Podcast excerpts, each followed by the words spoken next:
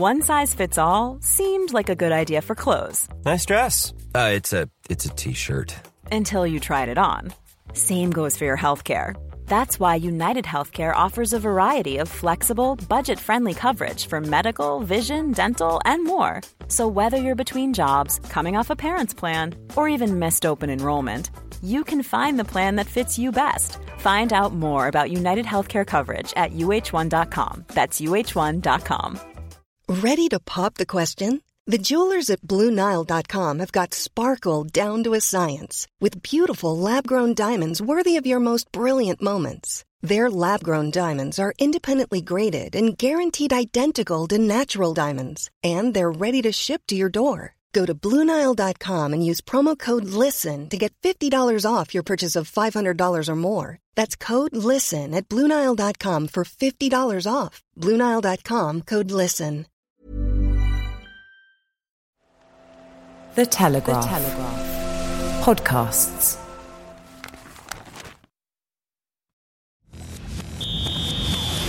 The Telegraph Total Football Podcast in association with Line Trust, specialist fund managers.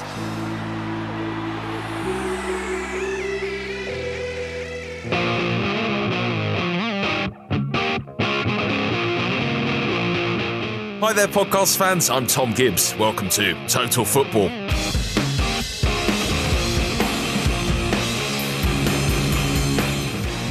We are still reeling from an enormously eventful Champions League final, which featured tragedy, comedy, comic tragedy, and an overhead kick goal nearly as good as Trevor Sinclair's. On this episode, we will ask Are this Real Madrid side one of the greatest ever? Why does Jurgen Klopp keep losing in cup finals? And would it all have been very different if it wasn't for that meddling Sergio Ramos? We'll talk to a Liverpool legend for his take on a big balls up from Loris Karius in a game in which his manager had merely requested big balls. Plus, the press conference debut of a new Arsenal head coach. Julian Bennetts will give us his verdict on the very early days of Unai Emery and whether he's the man to bring lasting happiness to North London and the Gunnersaurus Rex.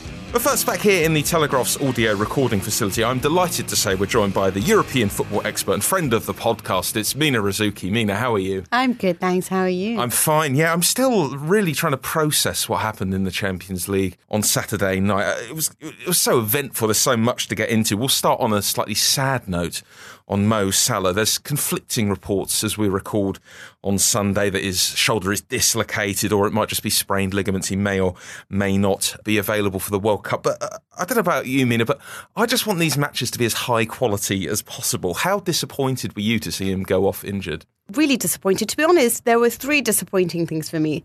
Mo Salah being taken off, Dani Carvajal being taken off, and Karius's performance. I know, no, that sounds crazy. I mean, we all like seeing sometimes like a little bit of madness from a from a goalkeeper if you're on the opposing end, but you sort of just want the game to be won through really good quality football rather than circumstance. You don't want it to be okay. Well, Real Madrid have the edge because Mo Salah has been taken off. He's the best player that Liverpool have. He's the guy on even just a mental level. You just saw Firmino die a little bit after that, you know, because it was just like I, I lost my buddy. I lost the guy that I worked so well with.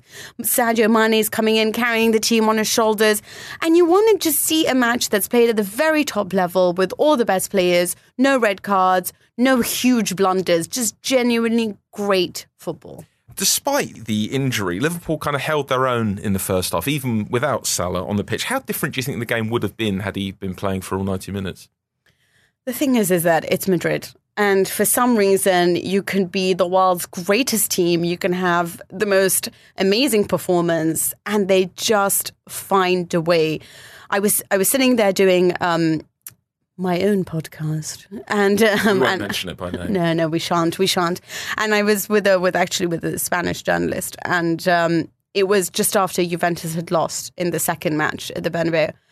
And we, I mean, it was going into 90 minutes now and 3 0 up. It was going to go into full time thinking. And then they just turned around apparently in the press conference and the press box, the Spaniards, the journalists, and thought, we've got this. And I was like, what do you mean you've got this? Like, this, this, this is like, there's no way that anything is going to happen. And lo and behold, they have this innate confidence that when it comes to crunch time, they have enough ability as a unit as well as individuals doing something special to always win the match. So I don't know. Salah is certainly caused them a lot of problems because then they have to watch out for three. The, the performance of Marcelo will obviously diminish because he has to focus on being a little bit more cautious, as will Sergio Ramos. Um, and there was going to be different things happening, obviously, when you have Salah on the pitch. But at the same time, I just feel like Madrid always find a way. What about Ramos? Do you think there was anything intentional in the way that he brought Salah down for for the moment which caused his shoulder injury? It's interesting with Sergio Ramos because I think you really want him on your team. Like if there was one player I really want on my team, it's always going to be Sergio Ramos. He does things that you do and you're taught from a young age, and especially European football, which is first 20 minutes, cause as much damage as you can so that the striker from, you know, your opponent will never come through your lanes again. And it worked so effectively against Juventus because as you noticed, Paulo Dybala never went through the middle. The guy was going out of his way to go down the wing, to go like anywhere but through Sergio Ramos and it worked perfectly because they just didn't know how to create anything in Turin. And uh, you saw Lewandowski struggle he was scared. He looked genuinely scared of Ramos and was trying to avoid him, not really going centrally, not. You're just a little bit tight. Like, you, you don't know what this guy can do at the end of the He's day. such a master of the dark arts, He though, is isn't he, Ramos? The, the elbow on Karius before the before the first error Yeah. for the first goal as well. He's, he's just remind you that he's there, you know. Just, just, just watch out for me. I don't think he's ever intentional about what he does. I don't think that he, as in, I know he, he knows what he wants. not the elbow on Karius. I'm incredulous. You don't think that that was? Uh, I think he definitely wants to say, tell you that I'm here. What I mean to say, is, it's not intentional when he wants to, like, he wants to hurt you. He just doesn't want you to be taken off in a stretcher. Uh, I guess not so different to what we see in the English game, very traditionally, like an early reducer, maybe a kind of you know little Yeah. kick on the back of the calf or just something. welcome to the match, you know, like maybe stay away. I think that he would have been a little bit heartbroken hearing what happened to Mo Salah afterwards, especially if he does indeed miss the World Cup, which we hopefully and more we are optimistic about that not happening. But other than that, I think that he just wanted to tell him, listen, don't don't come through my lane, just watch out. And then obviously that happened. And I'm sure there's a part of him that's like, yes, I got the best player off the pitch. But I'm sure like hearing afterwards that must be a little bit heartbreaking. Goes down as another final defeat for Jurgen Klopp, of course, is six in a row now. Why do you think it is that his teams keep falling short in these big games? Because at the end of the day, I'm one of those old traditional people that everyone was like, oh, I'm so excited to watch Liverpool Real Madrid. It's going to be a good show of attacking football. And I just think if you don't have balance, you don't you don't necessarily have a great chance at doing this. And I think that he is, firstly, he has never had this tremendous bench. He's always had a really great plan A, a really great first 11.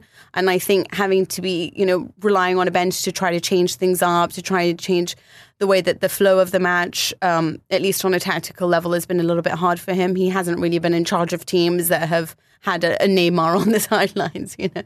Um, that's one thing. And secondly, he doesn't possess that much of a balance. So really the planning has got to work. Otherwise, what are you going to do? The defence pretty good though. I thought on Saturday. They were night. very one, of- good. One of the best performances I think they've put in as a unit. Did, did anyone particularly impress you for Liverpool?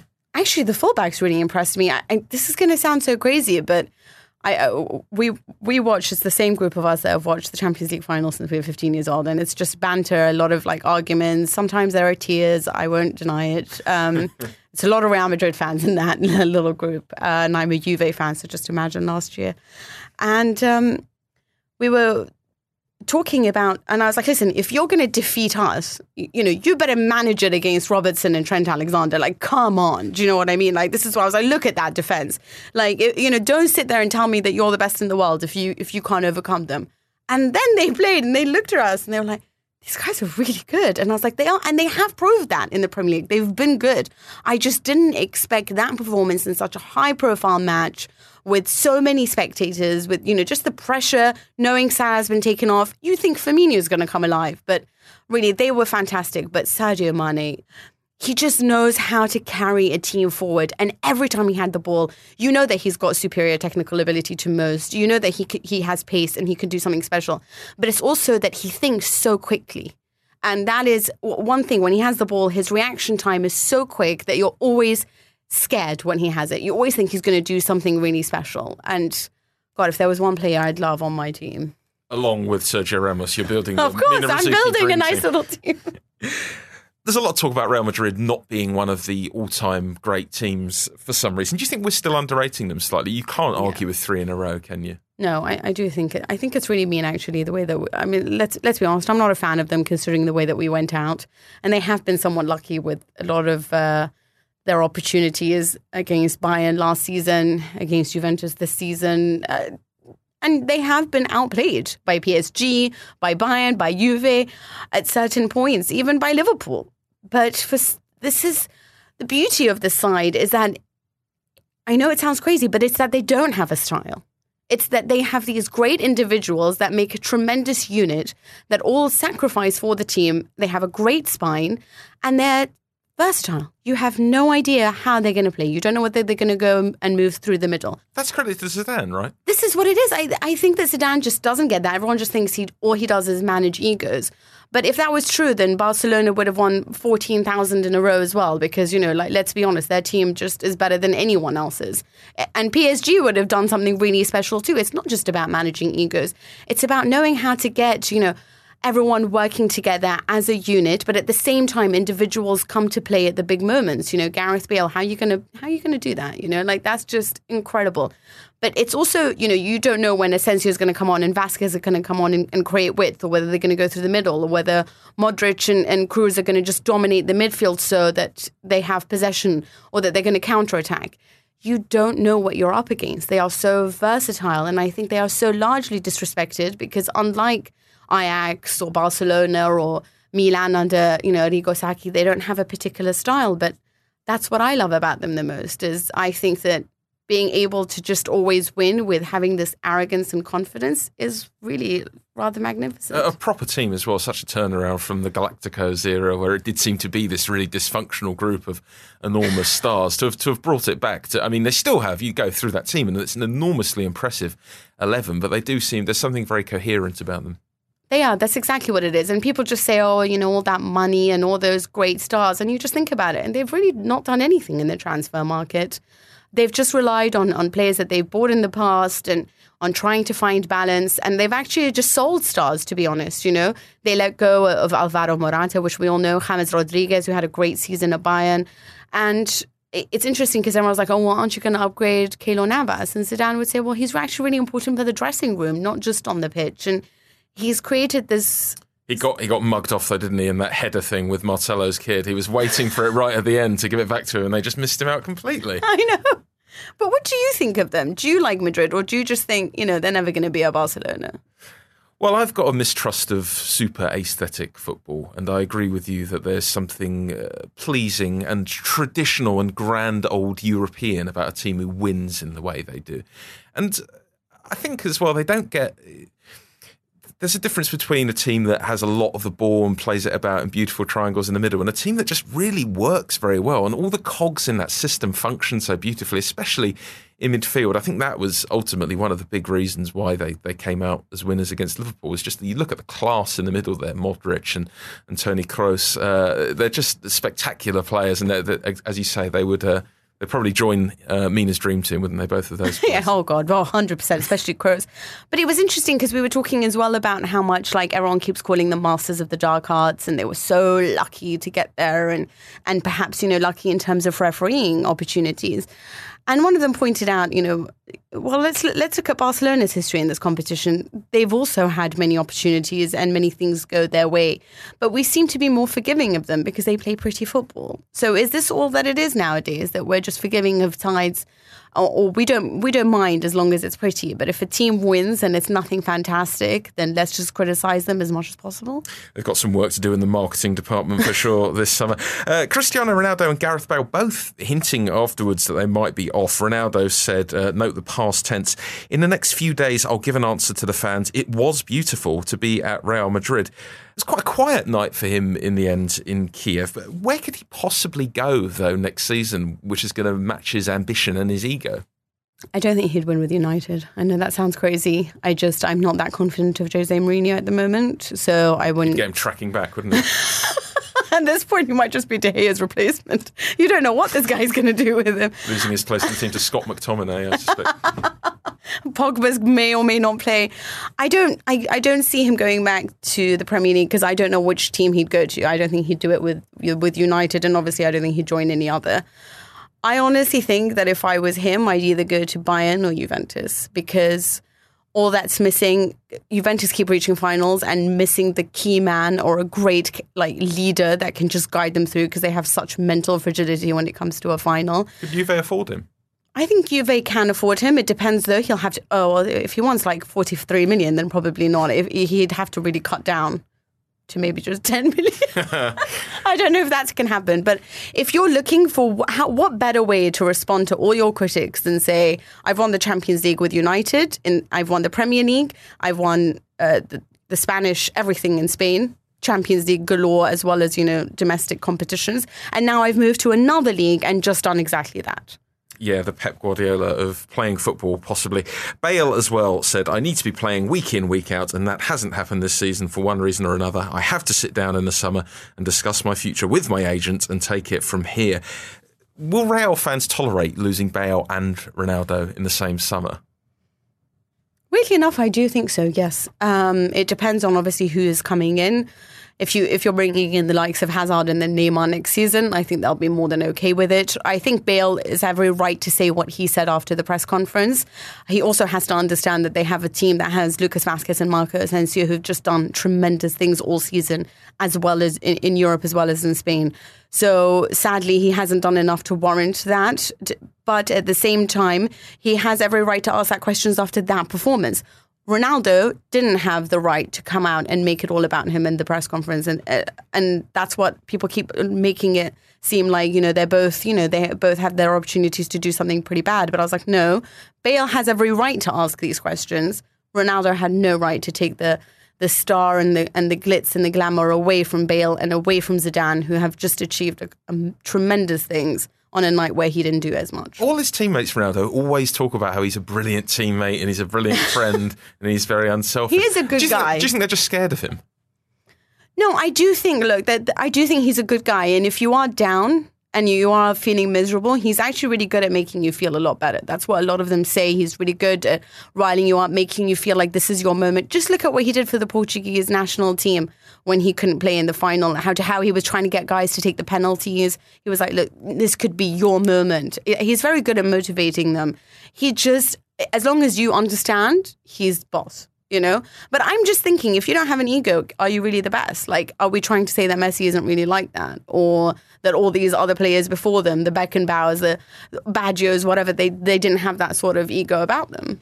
They didn't have Instagram. I think that's the big difference.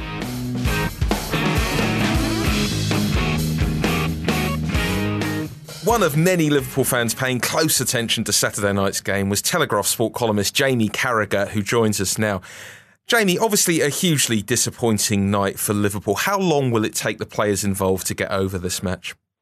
Oh, it'll, it'll take a while. It may even uh, maybe enter into the the World Cup for some of them who will be involved in the summer. And, and, and remember in 2007 how long it took me to uh, get over the defeat in that game. I've never watched that game back or looked at any highlights from 2007. It's just too painful when you lose the, the biggest game in in club football. And I'm I'm a, I'm in a pretty bad way today. How I feel really. So you know, God knows how the players feel, and especially you know the goalkeeper. It's not a nice position to be in, but you know you can't forget what you've uh, you know the run you've been on, the great nights that we've had. Does the manner of the defeat change how you process it as a player, Jamie? Is it better sometimes to be soundly beaten by a clearly superior team? Real Madrid were the better team. You can't deny that, but the actual goals that they conceded will be the biggest thing. It wasn't like our goalkeeper was massively overworked or Real Madrid missed lots of big chances or really stuff like that or really carved us open. I mean, we've seen one absolute stunning goal and and obviously a bit of a nightmare for, for the goalkeeper. Unfortunately, really, no one wants to see a player go through something like that. But that would be the disappointing thing, really. Didn't seem in the first half. There wasn't many chances really, and Liverpool actually defended quite well. And, and I wouldn't say nullified Real Madrid. It was difficult to stop them playing in the midfield areas, but they weren't giving away too many chances. Jamie, what do you think going forward? Do you think that your Liverpool should be quite confident in how far they can get next season? And what are the things that you would say they really need to change in order to make sure that something like that doesn't happen if they do reach the final again? Oh yeah, listen, Liverpool have had a, a, a, great season, uh, or I'd say a very good season, not a great season. I'd say a very good season in terms of you know qualifying for the Champions League again and getting to a Champions League final and some of the nights and games you've had atmospheres, the road to Kiev has you know, something like you probably won't remember right now, but in a few weeks' time, you will look back at the Man City game, going to Porto, Roma, the scenes of the supporters. So it has been a very good season. Going forward, I certainly think the midfield area needs looking at, and I think that will change with with Keita coming in and talk of Lyon's captain also coming who plays that number 10 role. I think we, we certainly lacked something in midfield, I'd say, uh, last night. We've got to the Champions League uh, final with that midfield three of Wijnaldum, Milner and Henderson. They've been absolutely superb. But the workaholics, and I think just last night, the uh, class of Real Madrid in the centre midfield, of Kroos and uh, Modric told really we didn't have a player who could, match them on the ball. So I think it'd be important that we, we bring uh, a couple of bodies into that position. I'm sure that's what the manager will look to do. What about Klopp, Jamie? How does he stop this uh, experience from colouring the start of next season? How, how does he get his players to forget about it?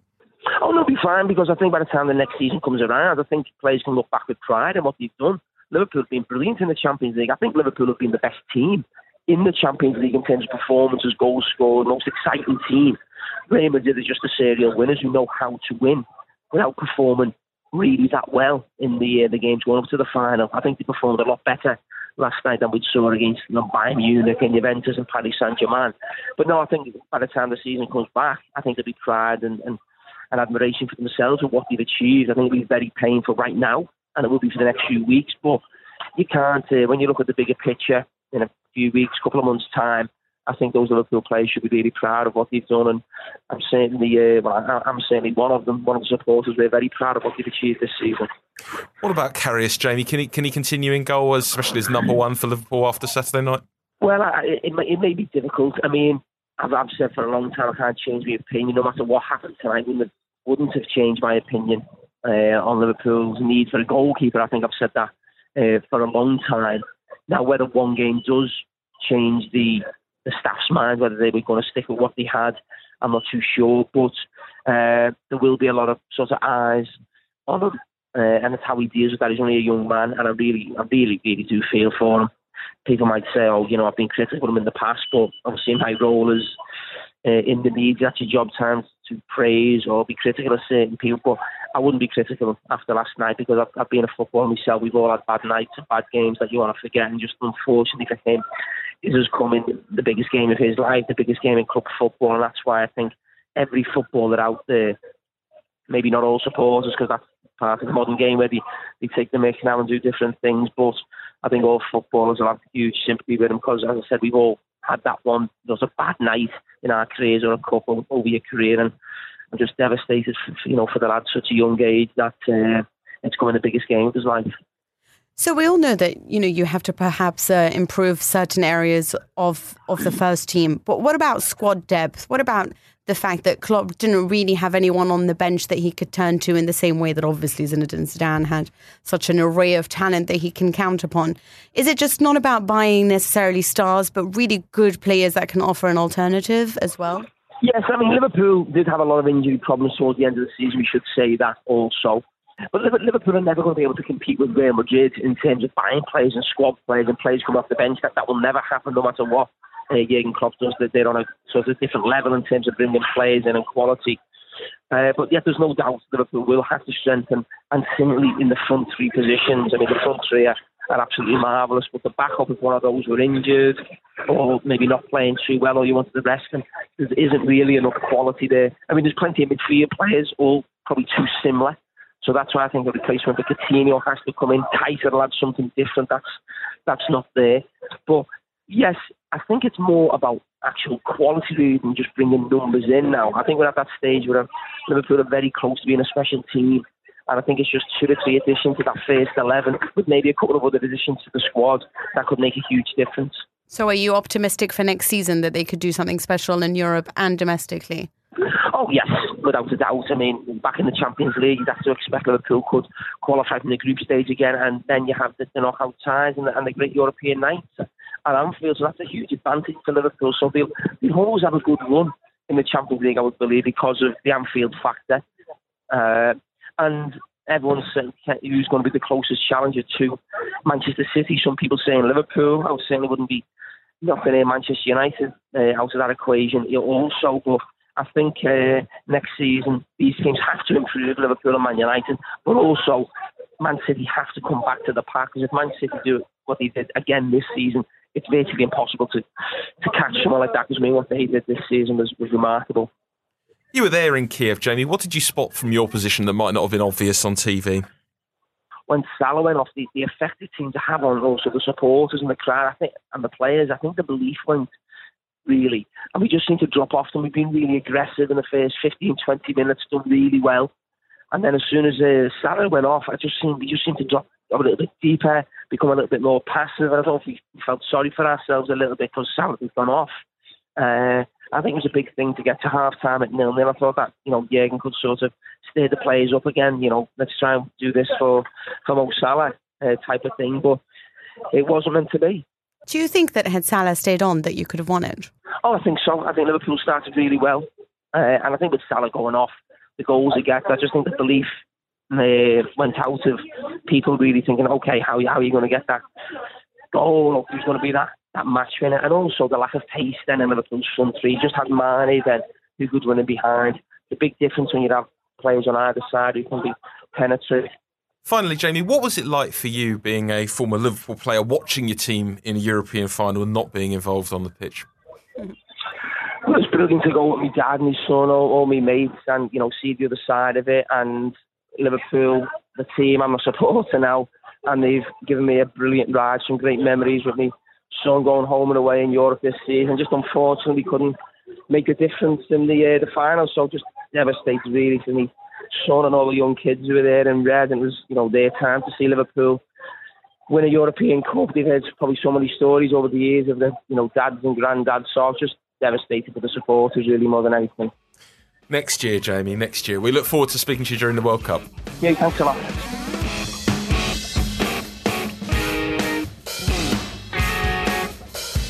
Let's look ahead now to next season, Mina. Who do you think will be the biggest challengers to Real Madrid in the Champions League? Surely they can't do four in a row. I don't know anymore. I just, I just going to be really miserable for football if they keep winning this. I'm uh, not miserable if you're a fan of theirs, but they didn't even seem that bothered, did they? they were like, "Oh, just another trophy," you know obviously it's always the same old suspects. I can't see that changing if I'm really honest. You know, it's always going to be your Bayerns, your your Barcelonas, your Juves. Really, I would say that those three are the biggest challenges. I don't know about the Premier League sides. You know, I I don't. I know this is going to sound crazy because obviously he's done tremendous work with Barcelona, but I'm not sure I trust Pep in Europe. Like during his time at Bayern, the the amount of away games that he's lost has made me think that I'm not entirely sure that his side are cut out for the grind and the the sometimes what is required to win a Champions League match. You know, the, the luck involved or the defensive madness that you may need at one point or another. So I would I don't know who I would pick. Liverpool again are probably the best shot at it from the Premier League, but otherwise it's going to be those those big three. Do you think we'll ever see a Porto situation again, a real underdog, or is this Champions League now just for the bigger boys? Oh, it really is the luck of the draw, to be honest. Like we were talking about this, I was asked, uh, I was asked if Real Madrid deserved their place in the final. I was like, well, considering they've knocked out every big champion along the way, how, how can you not say that? But why was the same question not asked of Liverpool, who had a reasonably easy way to the final, never faced a, a European giant of a pedigree who's won this before? So you never know. Like perhaps Listen, if Leicester City can win that many games and lift the Premier League title over teams like Chelsea and, and Spurs, then absolutely. I think that there can be a special moment in the Champions League. It really is about the luck, isn't it? Luck of the draw, that one moment, perhaps you get a player sent off from the, the opposing team or an injury happens. I think it can. It's probably not going to be Porto. All eyes on the World Cup now, I suppose. What can you tell us, Mina, about the expectations from around uh, Europe at the moment? Which countries are most confident going into the World Cup? So many. I think really Brazil is the only one outside of Europe that has uh, every reason to feel confident. They have a tremendous team. I don't even think Argentina look like they're capable of it. But I would say probably the best is Spain, and then closely followed by Germany and then France. France has an issue with Didier Deschamps. I don't think he has the exact right balance or he's not yet achieved tactical perfection so that everyone feels comfortable with the right schemes and things. But if you look at Germany, they have unity, they have an understanding, they've obviously got the experience, they've won it before, and they have a coach that really believes in them and understands them. Uh, but Spain have the most talent and they're just doing tremendous work. Sometimes it does seem like they do do go back to the old way of just having possession for the sake of it, not necessarily turning all of that into goals, but they keep updating that team and they keep doing something special. So my money's on either them, really, or Brazil. Who's your dark horse? Who do you fancy to perhaps reach the quarterfinals who we might not expect? Well, would have been nice if it was Egypt. I don't know anymore. In all honesty, I feel like I think Croatia has a spectacular squad, but for some reason, I'm not entirely confident. Obviously, I'm not entirely confident in their coach. He doesn't look like he has much of an authority over that team. Um, Belgium, I'm never going to be confident of Roberto Martinez. I'm not sure about them. I don't Decent think they cup record, Roberto Martinez. won So- won so is FA Cup your pick? Wigan. Oh no, absolutely not. No, I don't think you can even have Belgium as a Who's dark your horse dark anymore. horse then? I quite like South Korea, but I think that is mainly just because I'm deeply I said I love. thought Japan would be better than South Korea. That's our bet going on as to who's going to do better, Japan or South Korea. Well, I might buy the Japan shirt because it really is a It's thing so- of beauty. I'm definitely allowed one football shirt for each tournament. That's the. Maybe it's Panama. Oh, it's going to be too tough to come by. But I love, I love that Panama's nickname is the Canal Men. It's just absolutely gorgeous. Let's end on a negative, Mina, in uh, in great total football style. Who do you think at the World Cup is going to have an absolute shocker and go out early unexpectedly? Unexpectedly. Yeah, but 'cause we- England we're expecting no, absolutely not. England's England's uh, uh, void in that uh, for the answer. Listen, I wouldn't be surprised if it's France. I, I don't know what it is about them because they are either brilliant or they capitulate. So we have no idea what's going to happen. I, I, I just don't have confidence in Didier Deschamps. I love him. I, I think that he's, you know, obviously he played for my team. I'm, I'm a big fan of his, but at the same time, I don't trust that team. And you never know whether they're just going to be exquisite or whether it's just all going to fall apart and there's going to be infighting or they're not going to find the right balance and they're just not going to get the goals they need. Definitely going to be someone very, very sad, though, isn't it? That, that's the main thing about the World Cup. Is that what you're looking forward to? National sadness for an unsuspecting country. National sadness. I feel like that's all you're watching it for now. Well, there'll be some good goals, You think so? backing backing goals. Who's your who's who do you think will win? I think Oh, imagine Argentina get knocked out. I I don't I don't hate Portugal. I think that I really believe in Ronaldo as a human being, and Yeah. I. I don't. I don't think teams retain the World Cup. I, I'm sort of ruling out Germany for that reason. I think it's really tough to win it from uh, for a South American team to win it in Europe. It's never happened before. Spain, I think there's a tournament DNA thing going on with them at the moment, where the last two tournaments they've been they, they weren't much, were they? Euro 2016 and obviously pretty disastrous in 2014. So process of elimination. I, I just think there might be a really strange uh, Ronaldo career capping moment this summer, but um, Him, Andre Silva, and Pepe at the back. I reckon it's a good team. mm, they're not awful. I like that everything that you're saying about it is negative. I don't hate them. They're not awful. There's not been one positive affirmation made. Get- we're getting into total psychotherapy here. It's a very different podcast. The Telegraph Total Football Podcast in association with Liontrust. Specialist investors who help you head towards your financial goals. Independent thinkers who have the courage of their convictions to make investment decisions. Remember, investments can fall as well as rise. Unai Emery was formally unveiled as Arsenal's new manager last week, and our assistant sports news editor, Julian Bennetts, was keeping a keen eye on proceedings as he is an Arsenal supporter. Jules, on the evidence of your first sight of Emery, what sort of manager do you think he's going to be for Arsenal? I think he's going to be organised, disciplined, very different to Arsene Wenger, which seems to be perfectly honest the uh, the main thing that they were looking for a clean break. It, this this definitely is, which certainly is something in Emery's favour as they try and move on after 22 years. He's managed equivalent clubs in Spain uh, with with great success, certainly in the Europa League, uh, and I think it seems a, a very positive appointment. We're very fond on the sports desk of working out what the in tray is going to be for any new manager. What's going to be at the very top of Emery's to do list? Work out how this club operates now. I think it's a club that's been built in Wenger's image for so long, but over the last year, there's been a, a revolution behind the scenes, led by Ivan Gazidis as the chief executive. You've now got Raul Sanllehi, who is the uh, the director of football in all but name, and Sven Mislintat, who who organised the transfers. There's a lot of issues in how that club is run and where Emery fits in. He's now head coach rather than manager, and he needs to work out the squad and what he needs to do with it. Uh, primarily, there are contracts that need to be sorted. Aaron Ramsey's future is very much up in the air, and he needs to buy some defenders. Is there a specific bit of defence which looks particularly weak for Arsenal? Uh, the centre backs look extremely weak. Laurent Koscielny's uh, Achilles uh, issue will keep him out for a long time. It's literally his Achilles It's heel. literally his Achilles heel. Um, Shkodran Mustafi, uh, let's just say he hasn't seemed like a £35 million uh, centre back since he joined Arsenal. And behind that, you've got uh, Chambers and, and Holding, young, talented players who could do with progressing. And then uh, Mavropanos, a young, a young Greek defender who played about three games and became a cult hero at the end of last season. It's not enough, you would think, to sustain a challenge for a top four spot. It needs serious overhaul. Very diplomatically said on Mustafi. A little bit of concern about Emery's ability to speak English. How did it seem in his first presser, and uh, especially in comparison with other managers who've come to England and had to learn on the job? Well, it seemed it was a lot better than people were expecting. I mean, not many people thought that he was going to do that press conference in English, and he did. Uh, he got his message across, and you would assume that it will improve quite quickly. He speaks a number of languages, and uh, and his English, like I say, it was it wasn't too bad. Uh, it's not the same as uh, as Arsene Wenger coming in and speaking in sort of Wengerese uh, from his very first day, or or Jurgen Klopp with his very specific take on English, if you like. But I mean, it will get better. And also, it's a very cosmopolitan dressing room now. It doesn't mean that you have to speak English perfectly to get your message over to the players. Yeah, certainly didn't seem to do Pochettino any problems. Well, exactly. Southampton when he was speaking through an interpreter for most of his uh, first year in charge. No, exactly. I mean, the way that the Premier Premier League is now, it is possibly more important that you speak those languages. I mean, uh, there's always that story of uh, Arsene Wenger got Mesut Ozil to sign because he went and spoke to him in German, and the same with Sanchez when he spoke to him in Spanish. I mean, that is what you need to do as a manager nowadays. You need a number of languages.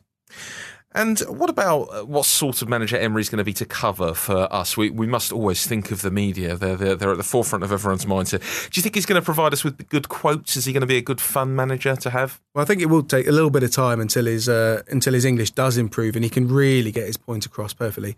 It won't be the same as Wenger. I mean, whenever you went to an Arsene Wenger press conference, you came away feeling like you'd learnt something.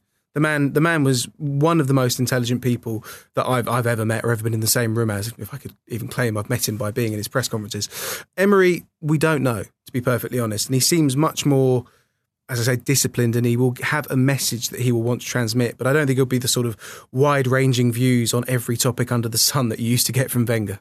How weird is it going to be for journalists going to London Colney and not seeing Wenger there? I still think he's going to be there on the first day of next season. Everyone's going to turn up at the Emirates for the first game. Wenger's going to stride out, and no one's even going to bat an eyelid. It's going to be like, of course he's still here. Uh, I, I can't imagine or remember what Arsenal was like before Wenger and what it will be like now that he's no longer there. 22 years is an inordinate amount of time. I've no idea. It's going to be one of the strangest things imaginable. I don't know how Manchester United fans found it, but for Arsenal fans, no one quite knows how this is going to be. If you remember, it was it was John Hartson. You had John Hartson. That was the major difference. Yes, it was a little bit different going from John Hartson to Pierre Emerick, Aubameyang, and, and Lacazette. Things have changed somewhat in 22 years. Thanks very much for your summary, Jules. Thanks.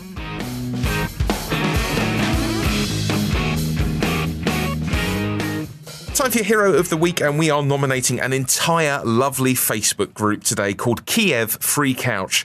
This group was set up by residents of the Ukrainian capital who had enough space to offer a place for visiting supporters to stay during the Champions League final and all for free. A wonderful act of mass generosity and proof that there's so much more to social media than abuse, death threats, and pictures of cats. Mina, what's the best hospitality you have experienced at a football match? Ah, this was a difficult one, I guess, because I mean, you know, you go to so many different countries, but I make it fairly obvious who I support and who I like. But I have to say, I actually think it's Fulham. Oh, wow.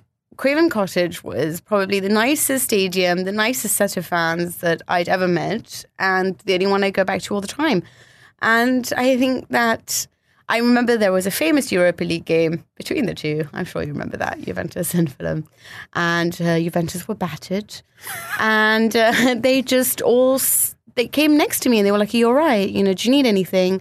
That we all went for a drink afterwards and they're like, So what do you think it's gonna take Juve to get back in there? Like to, to be a force again? And I was like, we're here to celebrate you. You guys have just done something really amazing, like the achievement. And it was like they were just all really sad to discuss it in front of me, you know?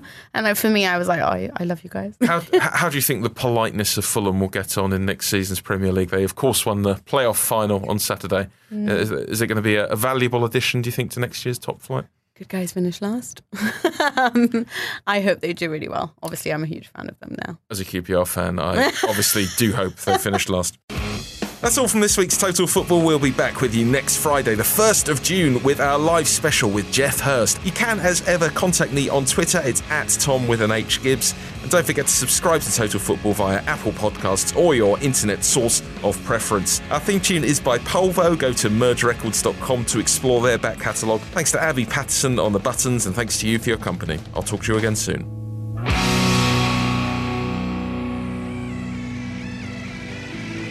The Telegraph Total Football Podcast in association with Liontrust, specialist fund managers. If you're enjoying being part of the Telegraph Sport podcasting family, then do make sure to download and listen to Brian Moore's Full Contact.